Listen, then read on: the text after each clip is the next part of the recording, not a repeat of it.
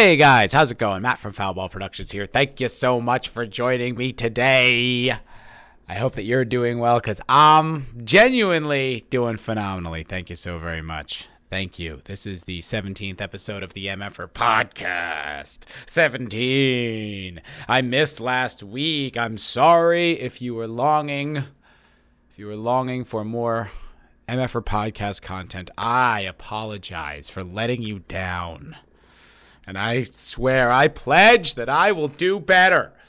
Because I saw it once on a shitty Marvel TV show, and now I it, it stayed in me. It worked. It- all that, you know how it was terrible and no one liked it and everyone would cringe? Well, guys, it was effective.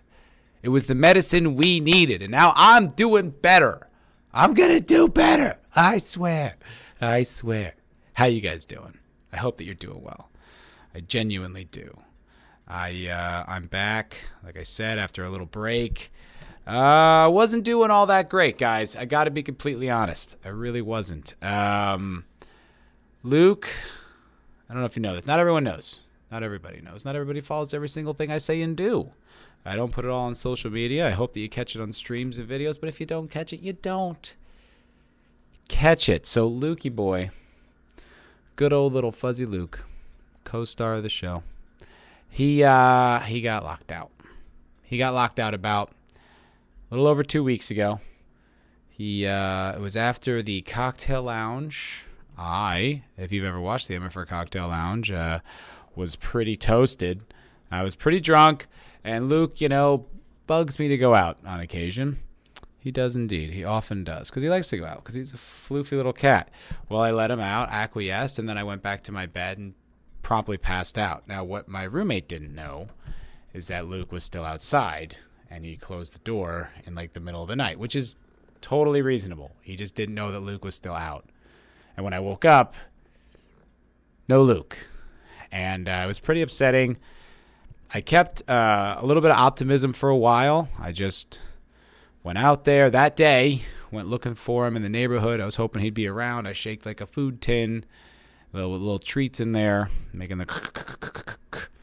It was a really good sound effect, right? That's what it sounds like. That's exactly what it sounds like. If I if you guys need uh, a foley artist, I'm right here. Um, and uh, no no luck, nothing, nothing. And uh, you know it got more and more dire. Uh, luckily, I I really did get some good advice from online resources on like what to do when your cat gets out, and also that it's not the the biggest thing. Oh, little poofy hair right here. Uh, the biggest thing that helped me was the fact that it's not uncommon for cats to get out for a while and come back. If I hadn't read that, I probably would have catastrophized and given up hope like in a week. Um, but apparently, it's not uncommon for cats to get out for several weeks, even up to a month. And Luke was out for over two weeks, 16 days, uh, by his by his, his lonesome. Now, we don't exactly live in the wilderness out here, but you know, there's woods and there's I hear coyotes every night, and I was definitely fearing the worst. Wasn't uh, no, wasn't doing well. I was, I was pretty pretty upset about it, and would go out every night with like a flashlight and food tin, hoping that he would come back, and he never did. And then uh, one day, I was like, "Did I miss anything?" Let me go on the website and uh, read if there's anything else I should do. And it said you should put like his bed or his cat tree outside because cats are drawn to their own scent. And I was like, "Okay, I'll do that." Uh, I put it outside all day, and then I went to work, came home, uh, walked around looking for him. Still nothing. Getting that that that really bum me out because that was is that Sunday? What day was it? Yeah, I think that was Sunday. And uh, yeah, and I was just like, man, this is getting to be a long time, you know. And so I'm sitting at this computer playing Cyberpunk, and I left the back door open for a while, and I look over, or didn't even. I just sitting there and I hear a meow, and I look, and Luke came back. Luke came back after 16 days out in the wilderness, uh, which was really terrific. It was uh, it was pretty harrowing, pretty harrowing. I was pretty depressed about it. Um, you know, it, we are attached to our pets, but when they just disappear one day, you know, it's it's a lot. It's hard, and I, I kept imagining like the worst possible scenarios of what could happen, what could have happened to him, and possible outcomes, and it was not good. And I just, you know, I try to just keep optimistic, you know, trust the fact that the time is still very much in the acceptable realm of how long cats can get out. And so, voila, he came back, and um, he he's he was pretty dirty. All, all like the front of him, he was kind of all dirty. His paws were all dirty, and he is still super fucking skinny. Uh, what I read is that most likely what happened, he was he's just hiding the whole time, just found a spot to hide and uh, stayed there. So I don't know if that was the case. Obviously, I have no idea what he was up to, um, but uh, he he definitely wasn't eating a lot, if at all, over that two weeks. The first thing that happened when he came in was he went over to where his food was, and I fed him, and he was like meow meow. And I was just God, I was just so relieved, so happy to have him back. So crisis averted. Luke is back. He's out for that long. And you know, it's funny. I've heard multiple stories of that. Like I knew a girl in New York City, I think in Queens, where her cat was gone for like a month. And I remember just being like, yeah, looking at her posts, and she just kept asking. I, I didn't, I didn't have any confidence that her cat was going to be okay. And then her cat came back, and I was like, oh, whew, what do you know? That's that happens. And like literally, I think like the day before Luke got out, I think it was like literally the night before. I was at a, a bar and I was talking with this uh, with the bartender, and she, and she was talking with her friend, and her friend, you know, was like, "Oh, hey, you know, peanut butter or whatever came back," and I was like, "Is that the cat?" And he's like, "Yeah," and I guess the cat was gone for like a month, so it happens. I mean, it's actually not that uncommon. My mic stand is right in the unfortunate position between being too tight and too loose, so I'm just adjusting it. I know you care we just went went down, went down. Um, yeah. So if you ever, if your cat ever gets out, you know, do all the things. Uh, submit the information to the local shelters. Check the local shelters. Put out flyers. Uh, most importantly, put some of his or her stuff on the patio. Uh, or they. I don't know how your cat identifies. Your cat could identify as a they. I don't know. I don't know all the cats. You know, it's totally possible. Um, but that the putting his stuff out there seemed to work. At least it, could, it could have been a coincidence, but. God damn, mic stand. Mic stands suck. I hate mic stands. Never had a good one. Um, um, yeah, but anyway, so here he is. Voila. Luke is back. He's back on the show, back in our lives, being fuzzy. He's so skinny. He's so skinny. He's just a little skinny mini boy. But he's back. He is back. So thank you for anyone who sent like love and positivity when I mentioned it. I remember uh, Islington Girl said, Oh, Luke's on a little adventure. And honestly, like, it was little stuff like that that helped the whole time. You know, I think a lot of times when crisis crises happen or bad things happen, people say like platitudes or positive things, and you know, it just sort of sounds like lip service. But in the instance here, like when people would tell me those stories about how a cat will come back or uh, just say positive and encouraging things, honestly, it made it a lot easier to deal with because I didn't take it well, man. I was so depressed. And uh, this is Sober October for me. So it's what, the 11th today? This will be coming out on the 12th. That's almost uh, almost two full weeks of sobriety, which is a long time for me. I do not remember the last time I've been sober for such a uh, extended period of time. So losing Luke and also being sober was tough. That was a it was a hard combination of emotions, you know, like cuz it's like not to say I wouldn't have cared if I was drinking, but it, I could have slept better. I couldn't sleep. One night I straight up could not fall asleep all night cuz I was just like having like bad dreams about him. Every time I closed my eyes, I would just wake up and feel sad again. Just missed him. Just missed that fluff, you know? Take him for granted. But I love him. Um, yeah, so the sober October thing, uh, that's actually been, if it wasn't for the fact that I was like depressed about Luke being gone, really hasn't been all that bad. I was kind of uh, surprised at how kind of smooth it's been. Uh, the first, the first day wasn't bad. The second day was probably the hardest because uh, I was bored at work, and that's usually a, a, recipe for mixing it up. You know, I work in a bar; it's not that uncommon uh, to uh, you know shake it up with a little shot or two just to kind of change the vibe. But I was sticking with it, and that was the first real test. Um, and then uh, Monday, I was uh, this was supposed to be like a month of fitness, right? I was going to do all these different fitness exercise, fitness uh, excursions. I was going to do rock climbing, jujitsu, you know, all types of fitness fun stuff. Mix it up, do different things, and literally day three, Monday, I was at the gym and I tweaked my back doing a deadlift.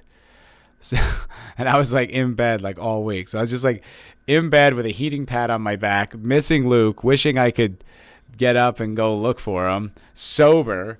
It wasn't. Uh, it was a pretty pretty rocky start to uh, sober October, but I stayed with it. I haven't uh, I haven't drank and I haven't really wanted it. The only thing I've really wanted has just been when I was super low or depressed to to just change my mood just to not feel what I was feeling at that moment. That was the that's been the only time uh, I've really wanted alcohol, and it wasn't even that I wanted alcohol. I just didn't want to feel exactly how I was feeling at that moment. But haven't really been craving it, haven't really been desiring it, which has been cool. You know, it's like, all right, I can do this. You know, I'm so used to having alcohol in my life like every day that, you know, um, not having it and not wanting it is like kind of novel. Uh, there's th- there's times where I miss it. You know, I was at work today and I was like, ooh, I wanted to like go out and have like a good glass of whiskey somewhere or like, you know, a good meal with some wine. Like I definitely do enjoy it. It is pretty awesome. Um, but I have not been like dying for it. It hasn't been anything that like has really been killing me. So that's been pretty cool. Um, on that Monday, the day that I tweaked my back, I actually went back to uh, doing stand up comedy, which is something I've wanted to do pretty much for years. It's long, I don't know, a long time. I, I, I kind of waffle back and forth. I would talk myself out of it. I'm like, oh, you're an actor. You don't need to do stand up, and you're not all that funny, and you know. But there would always be this itch, this like desire to want to try to do it, and I did it uh, last year a few times. It wasn't fun. it sucked. Uh, when you just say things that you think are funny to utter silence, it's pretty jarring. You know, I think I probably would have done better with like heckling or booing or like, you know, someone antagonizing me. At least I would have been, I don't know, I could deal with that. But just the utter silence, and they're like, okay, what's the next thing you've got to say? And you're just like, um, I don't know. And that those were rough. And so I put that off for a while and I've been wanting to go back and I finally mustered the courage to do it, which wasn't easy. I mean, literally like before I got out of the car, I was like you know, I had to like psych myself up to do it. Like I, you know, I had to like talk, literally talk myself into it. And I think it was just uh, mostly my ego was trying to protect me from, you know, whatever may or may not happen. And it turns out that my ego's instincts, my ego's protective instincts, were correct. Uh, they were they were very well placed because it went terribly. Oof. It's hard to say. I mean, it's hard to say how bad it really went. Like I recorded it and listened back to it. I was like, oh, it wasn't wasn't awful. Um, but it's just such an uncomfortable feeling to perform to like a completely muted response. And that's that's what I, I got. I don't I may have gotten one laugh, I think, like one little chuckle. I don't really remember. There weren't many people in the room either, so that's kind of like a difficult part of it as well. It's it's uh, open mic comedy is is a tough thing, and I'm still extremely new at it. So uh, you know, but it it felt ugh, it didn't feel good. I wasn't happy when it was over, and I didn't have this cathartic like, "Hey, way to go, you conquered your fear" kind of feeling. Like it, it, didn't feel like that at all. It just felt like, "Oh my God, you're so bad at this, and it's going to take you forever to get any good at this." Like do you really want to pursue this? Is this really something that you're going to spend years of your life, you know, doing? You know, you're already almost 40. Like it was all these doubts and negative feelings that came in afterwards. It wasn't like a catharsis, like a rush in of like, uh, way to go. You no, no, not at all. Uh, and that combined with uh, hurting my back and Luke being missing last week was like pretty much a wash. pretty much a wash, man. Like I, I couldn't get myself up to do the podcast. I guess I could have done it without the camera because my back was hurting so much. I couldn't really sit in one position like that for a long time. I guess I could have done it without the camera, but I just didn't have the motivation to be honest. I genuinely just didn't. And then uh, when it came around for the cocktail lounge, I was like, I don't, my back hurts. I can't just sit in this chair for three, four hours, you know what I mean, on camera, sober. I just couldn't do it. So I just uh, didn't. And, uh, yeah, that sucked. I mean, it sucks to kind of break up the consistency because I also know that people, now they rely on it. It's not like I'm like a linchpin in anyone's life, but they do, lots of people, you, most likely show up regularly to everything that I do. So it does kind of feel shitty to be like, eh, just not doing it this week. Um, but you know, me and Vidge did the culture crime fighters, and that actually kind of really recalibrated myself. You know, that night, I think that was the same night that Luke came back. Yeah, it was. So it did that show kind of revitalize like some some confidence in doing this and doing stand up. I mean doing anything creative really in general. Uh, talking to good old Vigilante Williamson. He is a good dude. He's a good shit, that Vidge. I love him very much. Uh, and then bringing having Luke come back just a few hours after that definitely changed uh, my perspective. It's definitely brought me back to feeling more confident, more comfortable uh, pursuing these things. So, you know, I'm back a little bit. You may have noticed I put out a short today on uh, on YouTube, which I know everybody loves the shorts. Remember, the, I put out a short like a week ago, and I lost a sub. on the video analytics, someone unsubscribed. They're like, "This guy's putting out shorts." No, boo, loser. Um, I I kind of like shorts. I think they're fine. I I watch them usually on like Instagram, like they call them reels there. Uh, but the reason I do it is not for the people who are already here, right? The people who are already here probably are seeing that podcast clip that you probably already saw the podcast or you saw that thing. The reason I do it is to get in new faces and it's an incredible way to get new people into the channel because the algorithm just loves those things for whatever reason. I have no idea why. And I don't understand their algorithm at all. Like I put out a video today and within an hour, within like a half hour, it had 700 views, which is way above the norm for me. But then it basically stopped at that same number. It got like all its views like in 45 minutes, and that was it. And it hasn't grown since. So it's like, what a strange algorithm. It's just so weird. Like, I don't understand how they figure these things out. I don't get it, but for whatever reason, uh, the shorts are what YouTube wants, and quite frankly, I don't have a big enough audience to battle that. So if you don't like shorts, I'm sorry. I hope you don't take it personally. It's not uh, it's not me selling out. It's me buying in.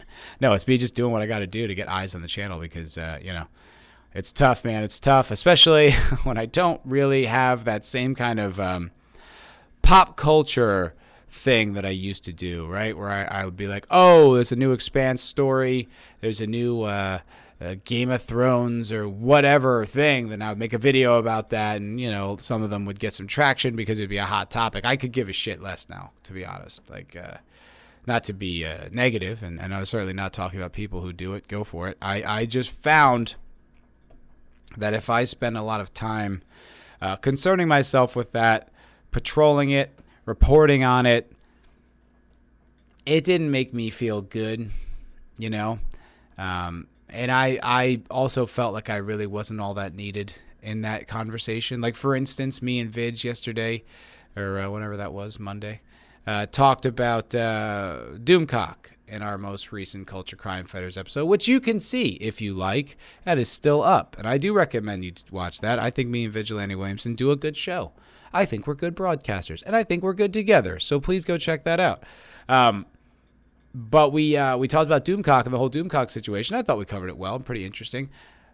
And then I was looking at the episode today, and I was cutting out some clips. I cut out some shorts and so on. And then I uh, was looking at whether, you know, should I cut this and make a clip? And I'm like, let me just go see. You know, let me just put in She-Hulk Doomcock into YouTube. And there was like already like a hundred videos that came up, and uh, you know that also like four or five days ago. So it's like an older story. This topic's been covered. I mean, maybe I should do it anyway, just because it's like it's our brand and our take. But a lot of this stuff, it just it feels like if you don't get to it right away, it's it's kind of like what what else can you really contribute here to this story? You know, like how many fandom menace takes on this particular topic do we really need? Uh, so I I didn't clip it. Maybe I should have. I don't know. I just um, the fandom menace stuff bores me. It bores me now. It's not it's not that I don't think it's valid. It's not that I, I have anything against anyone who does it. It's just personally I just can't I can't get wrapped up in it anymore. I, I have covered this topic like ad infinitum, but I just realize I, am a happier person when I'm not uh, engaging in this. That's not to say, you know, I don't care about the culture war. I do. I'm very aware of it, and it does still very much frustrate me. Like for instance, I was listening to uh, Joe Rogan's episode with Tulsi Gabbard on today, and I, I like Tulsi. Uh, I like Tulsi ever since I first saw her in the presidential debates and she was the only person to me that stuck out as saying anything reasonable. She just seemed like a reasonable person. She didn't seem like a partisan politician. She didn't seem like someone who like had an agenda or an axe to grind. She's just like, what? Like, why don't we get together and figure out what the best solution for most of the people is, and we'll do that. Uh, that seemed to be her philosophy, and the her own party, the Democratic Party, uh, ostracized her. I think Hillary Clinton called her a Russian asset just how you know how how someone can just say stuff like that and there's no accountability is crazy to me. But she uh, recently came out and I guess has denounced the uh, the the Democratic Party. She is no longer part of the Democratic Party. Uh, and I was listening to that episode with uh, with Joe Rogan, and it was interesting because they're both very interesting, but uh, the tone is very serious and it's very upsetting. You know, they're talking a lot about um, the ideological war that is is raging in this country. Uh, you know, this this can men get pregnant thing, which it's it, every time I mentally engage with that, I just it, it's so asinine and frustrating. Like, I cannot believe we're having this discussion. I can't believe we've gotten this low in the mud. Like most people, I think we're like, okay, you want to dress like a girl, call yourself a girl, go for it. That's fine. That's all good.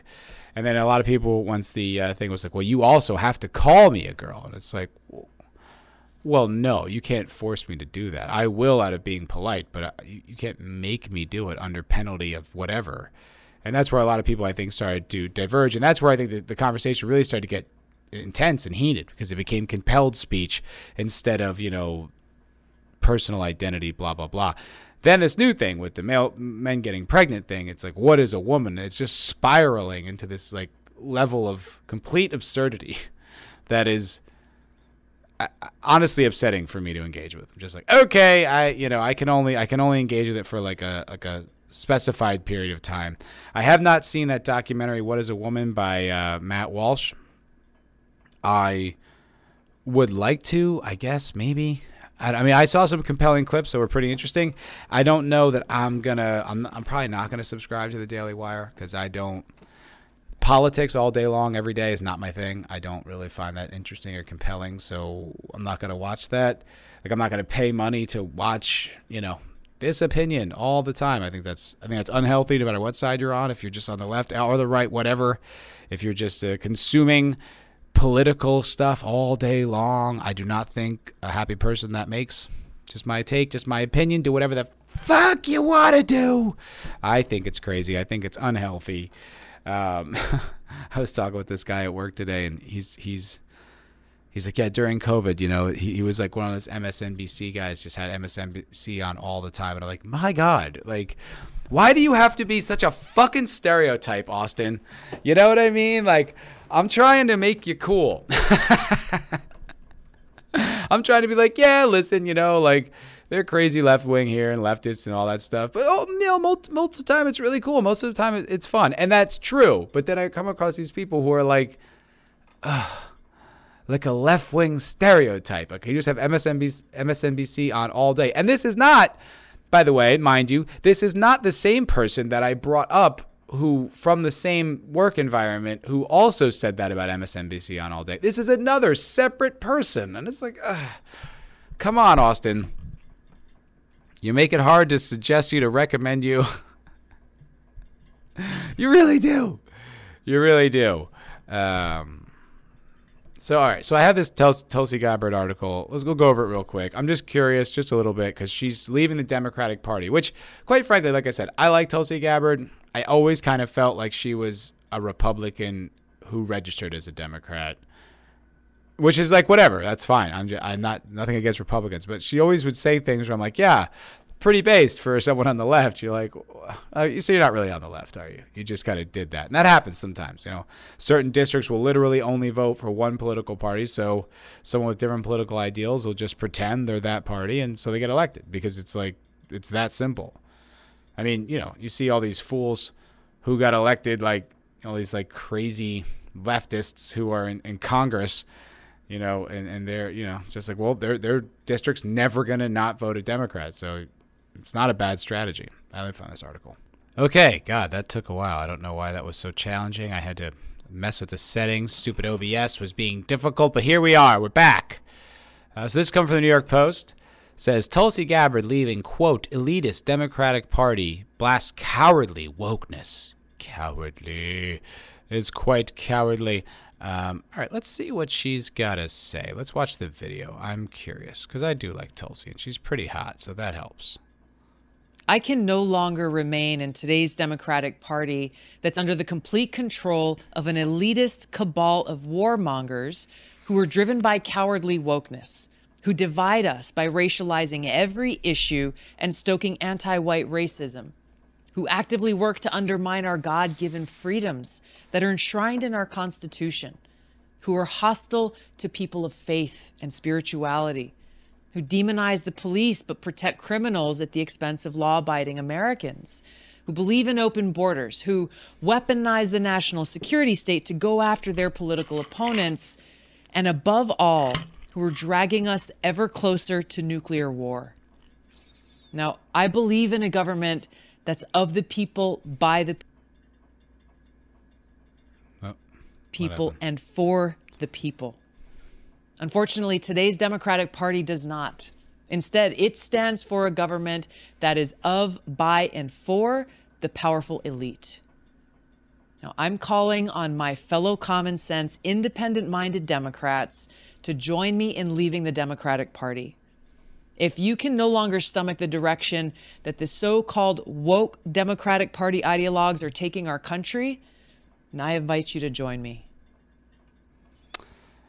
I can't really argue with much of what she just said. I mean, that was all pretty straight up. It's it's not news to uh, a lot of people who've been paying attention, you know. But it's um, you know, she pretty much laid it all out there.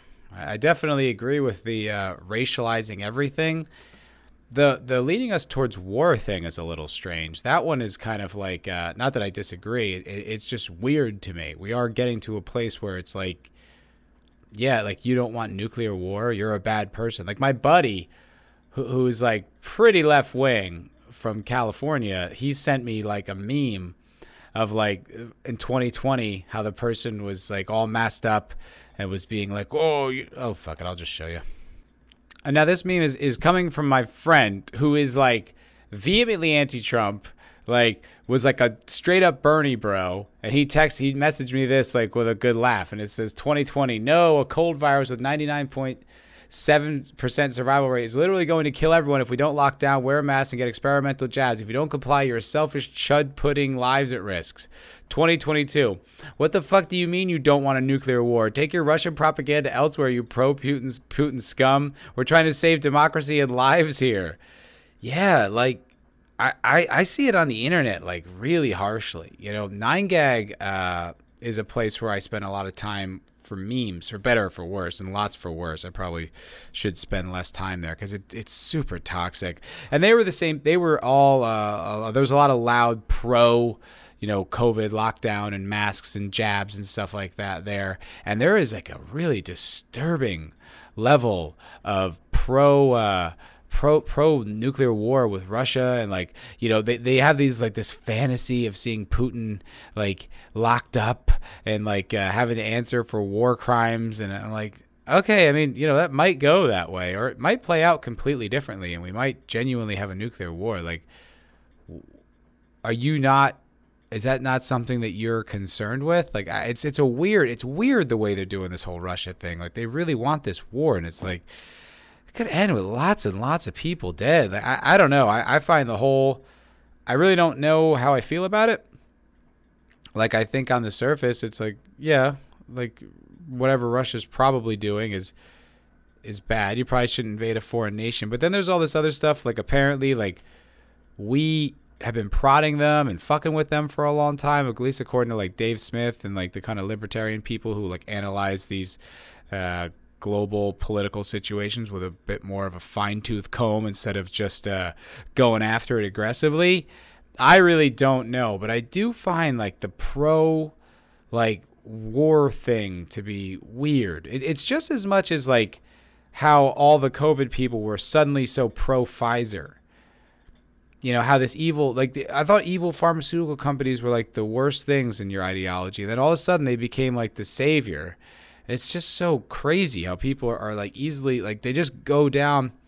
It's not even like they get misled; like they are, fighting for it. They're like actively being soldiers in these in these conflicts you know these culture conflicts. I find it so insane to me. It's just like jesus man like what are you are you sure you know all about this? And they and they'll say stuff like you're pro putin scum. Like i i just i don't know. I, I feel like you guys are all so hardcore on this. Like that's where i'm standing. I don't know how you can you say that with such conviction I don't know. I find it odd. Like, oh, you rust bot. It's like I'm not a rust bot. I don't have any dog in this fight. I just think like maybe we should slow the fuck down. Like I don't know. It's like they want Russia to just go away. They just want the whole country to die. It's kind of crazy. So going back to Tulsi thing, yeah, I mean, hundred percent.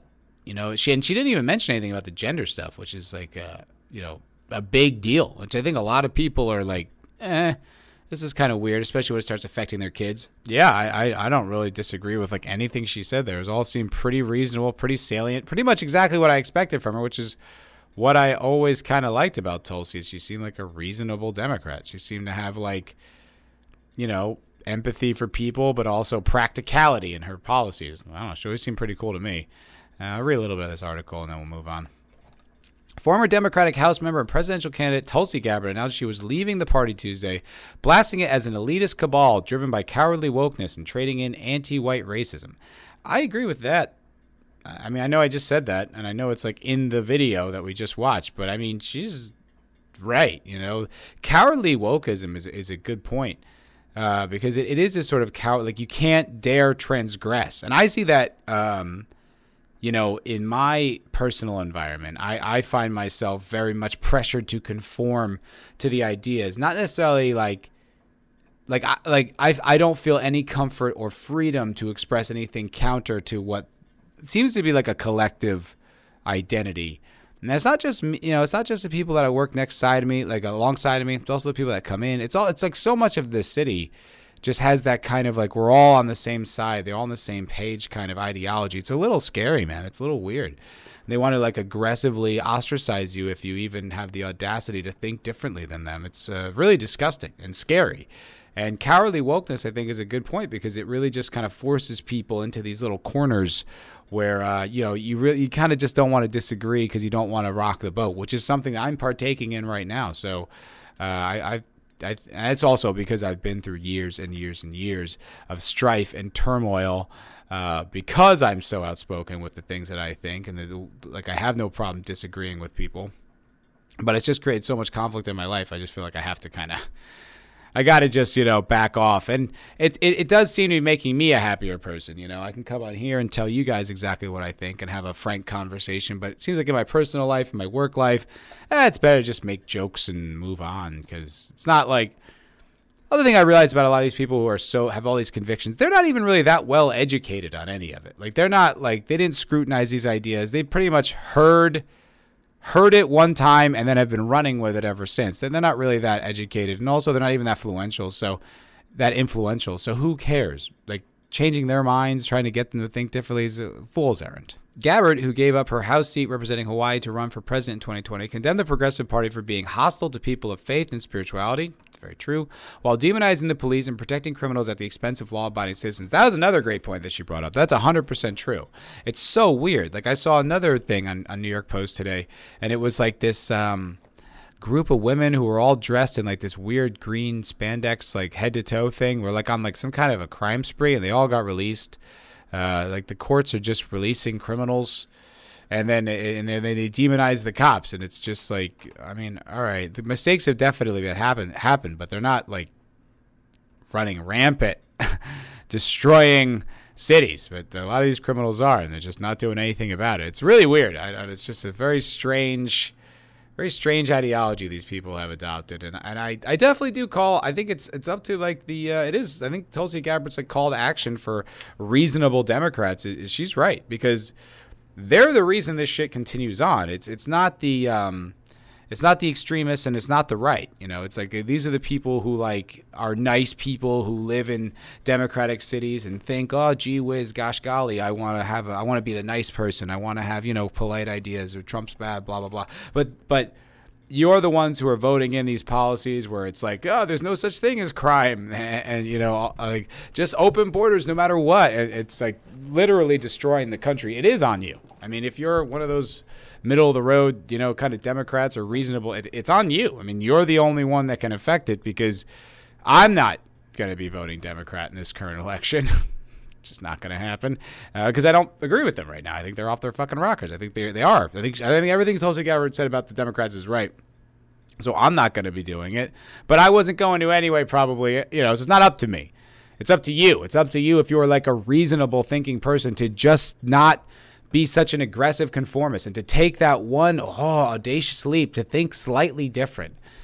And I don't know, vote independent or oh my god, vote for a Republican. Like it's not it's not like a permanent thing. Like these things change. Maybe right now a Republican is needed. And maybe in, in a few years a Democrat will be needed. But it's like why, why what's this hard line party stance? I always do this, I always do that. It's ridiculous. And it's fucking insane.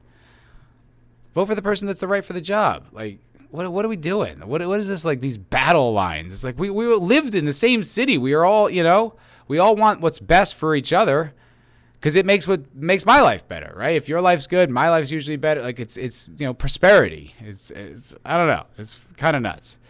Um, is there anything else in this? I mean, she pretty they're pretty much just breaking down the video, which is redundant at the very least. But uh, I don't know. Go Tulsi. I, I like Tulsi Gabbard. I, I think I, I, I, have since you know pretty much she uh, started uh started since the first time I heard her. I, I like her. Go Tulsi. Get it, girl.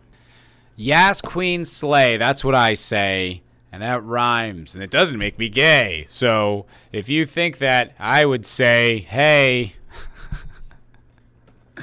I'm sorry. I, I apologize for that little rhyming stanza. That was my bad.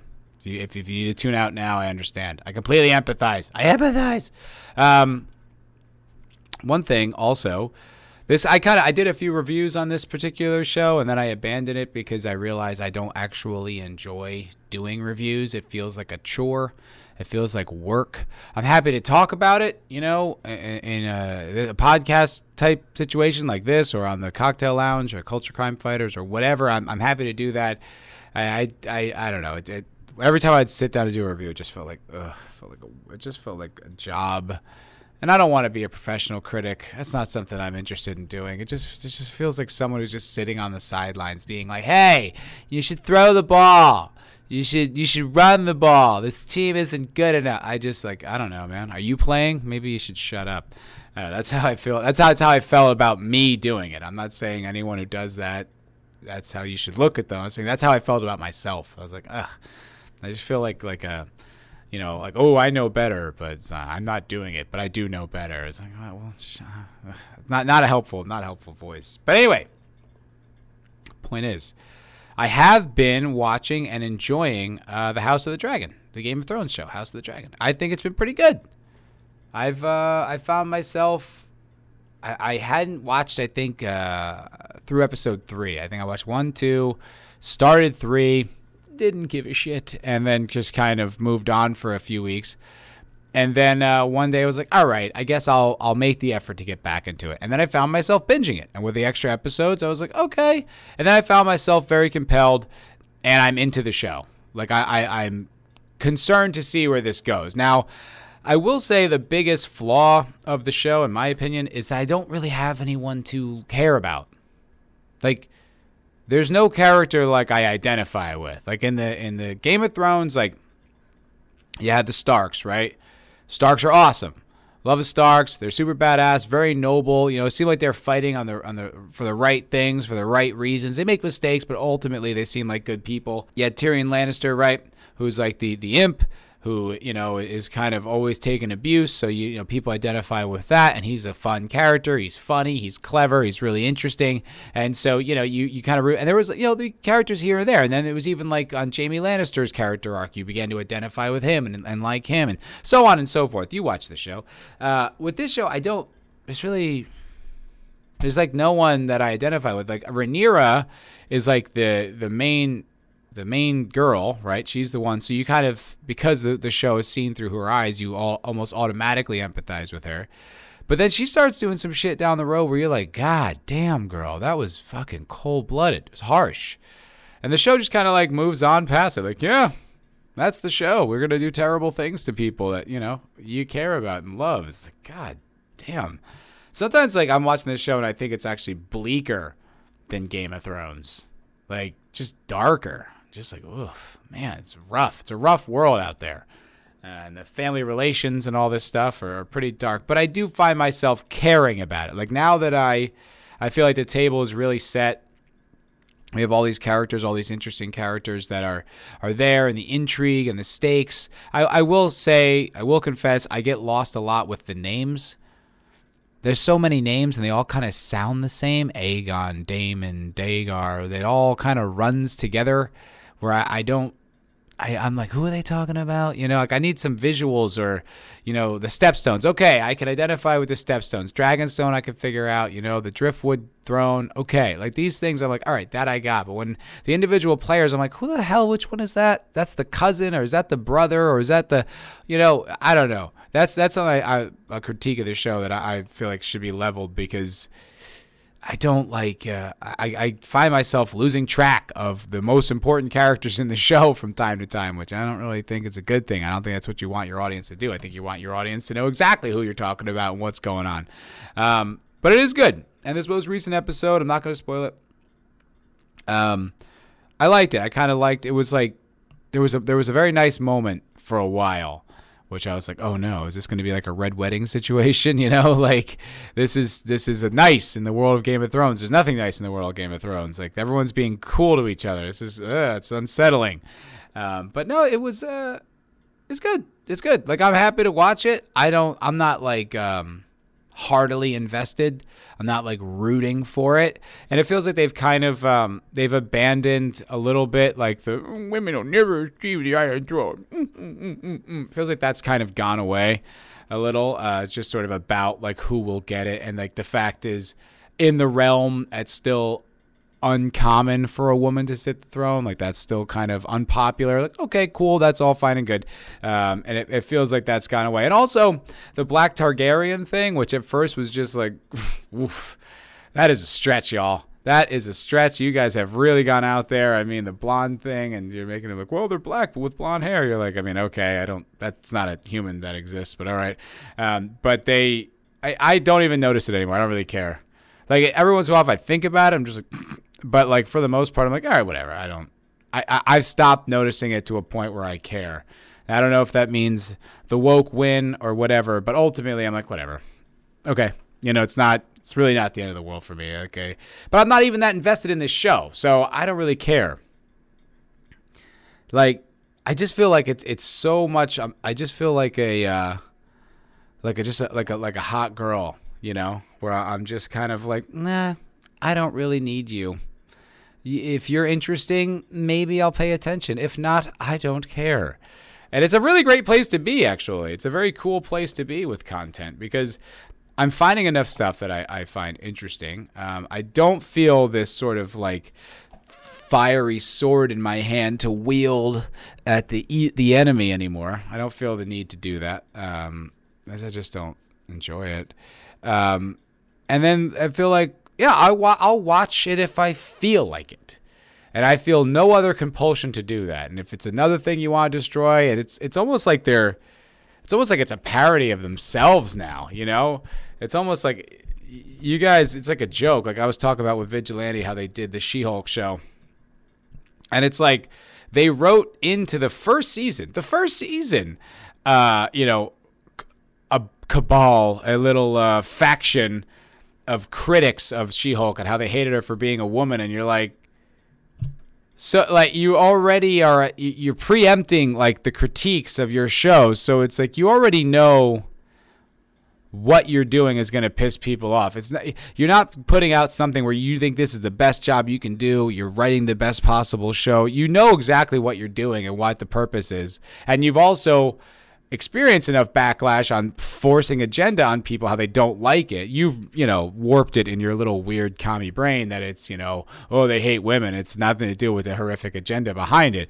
Um, but you you've you know what you're doing. Like you know exactly what you're doing and here's the proof. You, you've written into response to critics before the show's even finished its first season. Like you didn't know that by the time we got here, people wouldn't have loved it. You, there's no way you could have known that unless you knew what you were doing and why, and you you've experienced this so many times where the pushback is going to be so profound that you're like, well, gear up for war. It's like, all right, well, yeah, shouldn't have to go to war because that no one had that problem with Infinity War.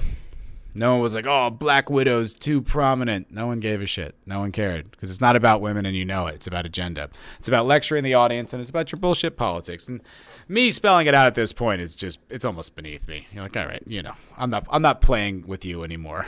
You want to act like a you want to act blind and foolish? Go ahead. I'm, I'm not I'm not lowering myself to your level, sir. You are beneath me. You are common scum, scum, sir, sir, dirty road people. Um, and uh, and the guys are doing it with like Scooby Doo, with like Velma and once again, like in the trailer, they're antagonizing like people who would criticize. It's like so. All right, like obviously you know what you're doing. Obvi- it's like it's it to me. It's just like the difference is like getting in like a rough seas and just going for a peaceful walk on the beach.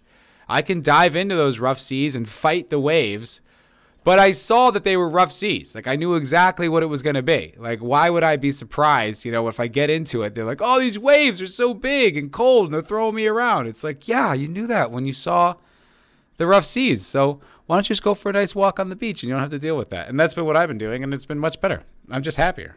And then I feel like if something comes across my my uh, purview, comes across my field of interest,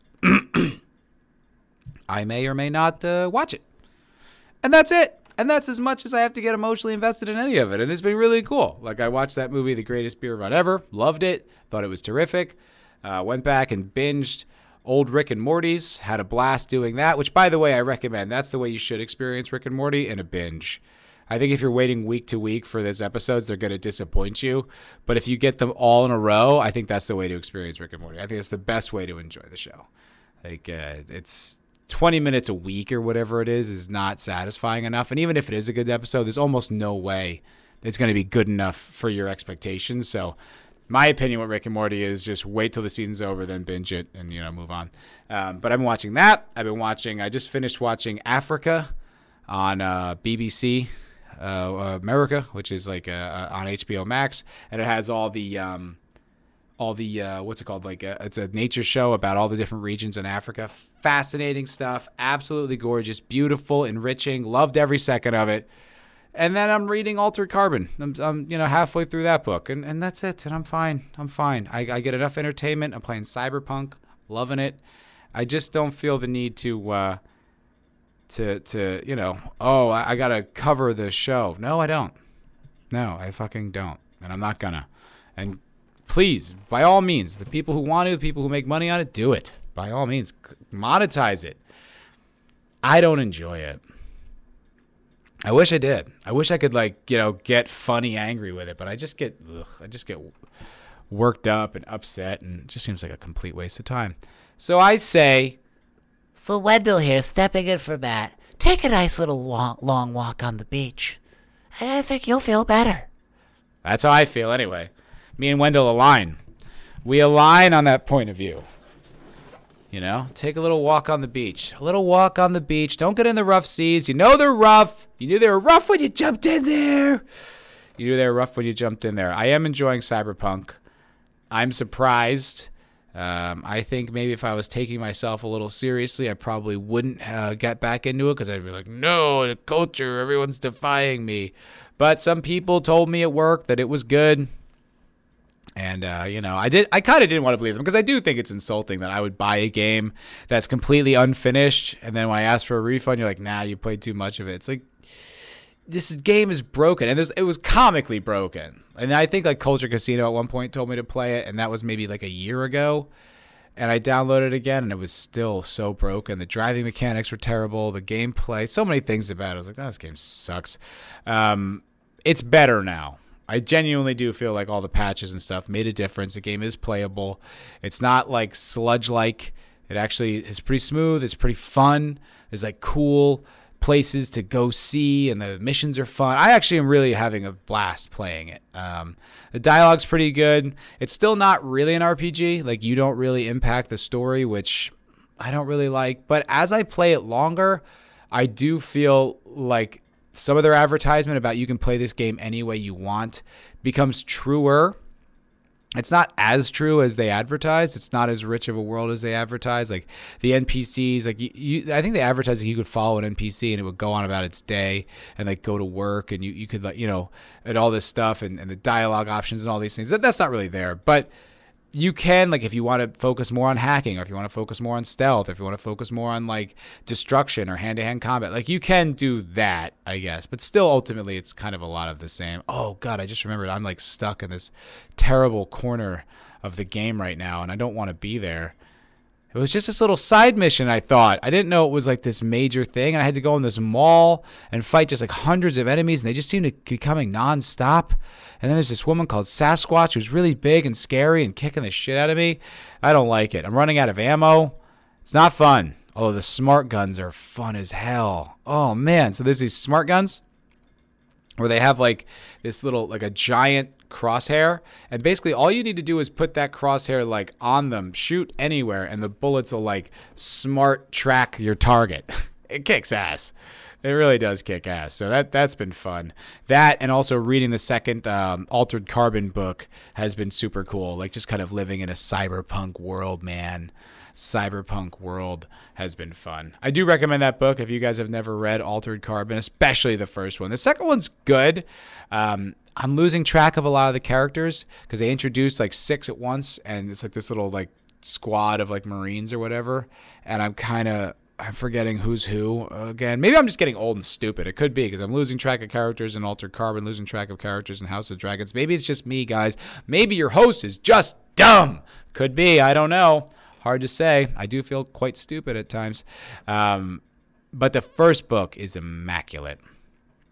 The first book is such a tight uh, cyberpunk noir detective masterpiece. It's so dark and gritty, and you see such cool shit, and it's such an intense world. And the when it, you know, it's like always that chips are down moment for the for the hero. It's so good. Oh god, Altered Carbon one is spectacular. The show is okay.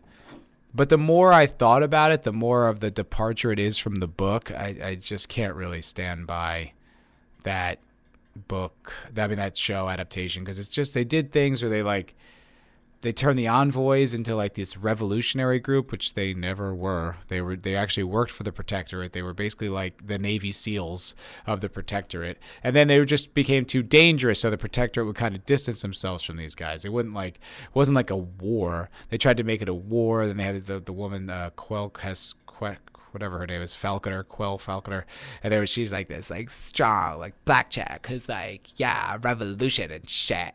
And that was like not the tone of the envoys at all, and the Quellists and all this. It did stay, you know, so much of the show, like like the guy's daughter who was like in trauma therapy, like that's not like in the book. It's like mentioned but it's it's really just a um like a bargaining chip. Like this guy just doesn't want the guy's his friend, not even his friend, this companion guy doesn't want his daughter's the guy's daughter to like get eliminated. Like it's like a, literally a bargaining chip, and that's it. And then they use her. She becomes like this hero in the show. It's just typical Hollywood woke crap. You know, just the same nonsense. You know, just like yes, queen, yes, they're the best. They're the bestest. Ah. I remember I should have I should have known it was bad with that show when the uh there were people who were like mad that like in the beginning Takeshi's like an Asian guy and then he goes into like a white sleeve, which is like yeah that's how the book goes. He, he's in different sleeves, you know. He's he changes his appearance. He's in a different human body. That's the whole conceit of the show. It's the whole conceit of the book. And when people were outraged, she like was like, "You're right. You know, this representation is wrong." And but but we just we're just following the source. But I was like, "Don't give it. Don't acknowledge their concerns as valid. They're just jumping on something. They just want to be outraged. They just want to be upset. They just want to. Meanwhile, they have no problem doing that when it's a white character. So they have no principle.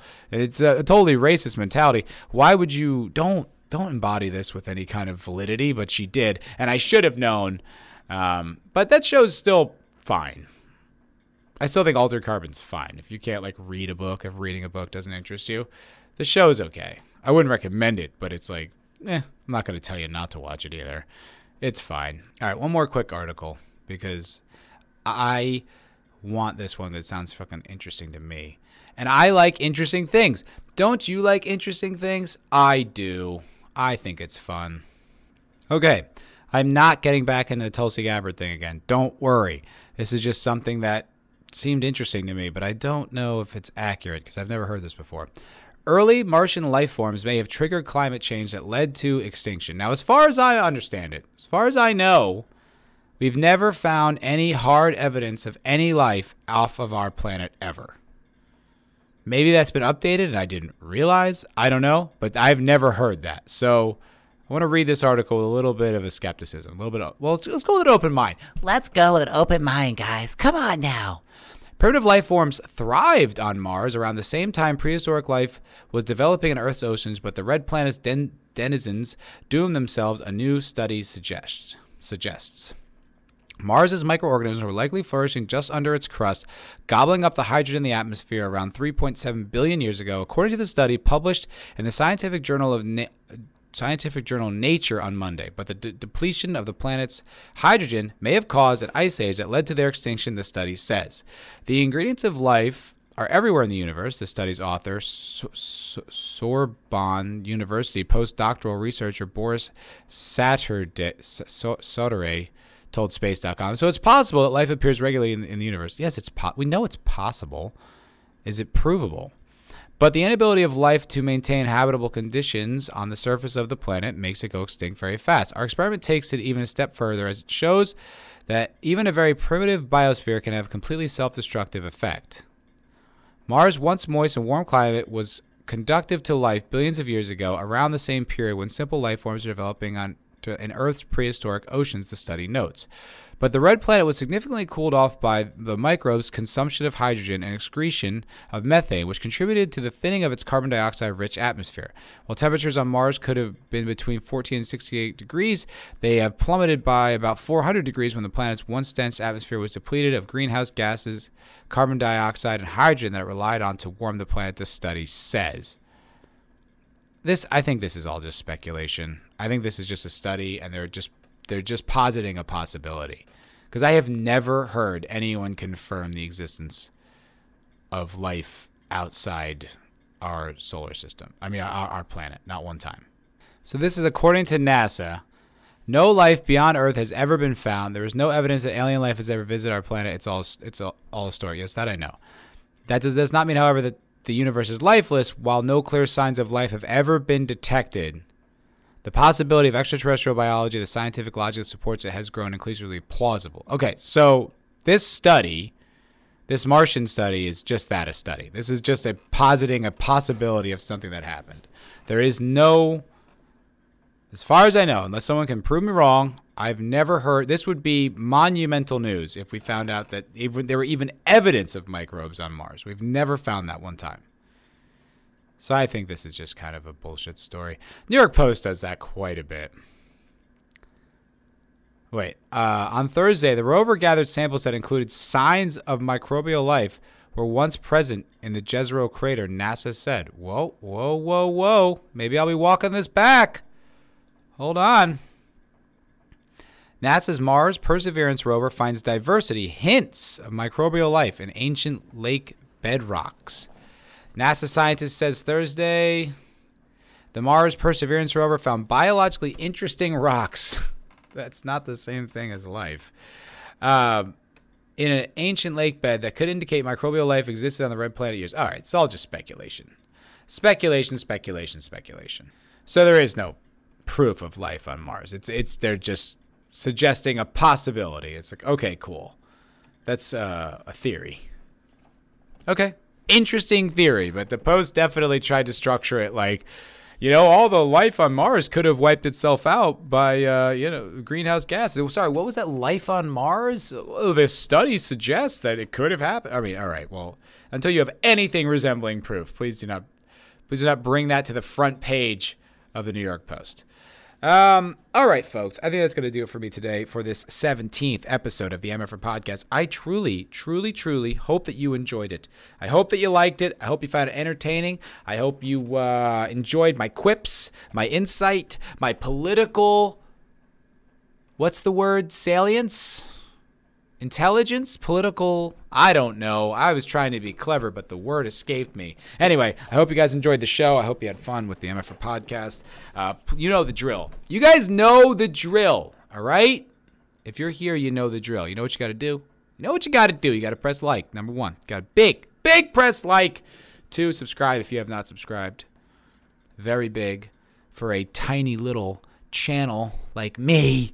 Please press uh, subscribe and share on social media with friends if you think they might like this garbage. If you have a friend who's stupid enough with no discrimination in their tastes who might like some babbling YouTuber doing a solo podcast that no one asked for, send them send them my way or vice versa. Give them a, give them a little share ski. Uh, no, thank you very much for watching. We can all rest easy, guys. Luke's home.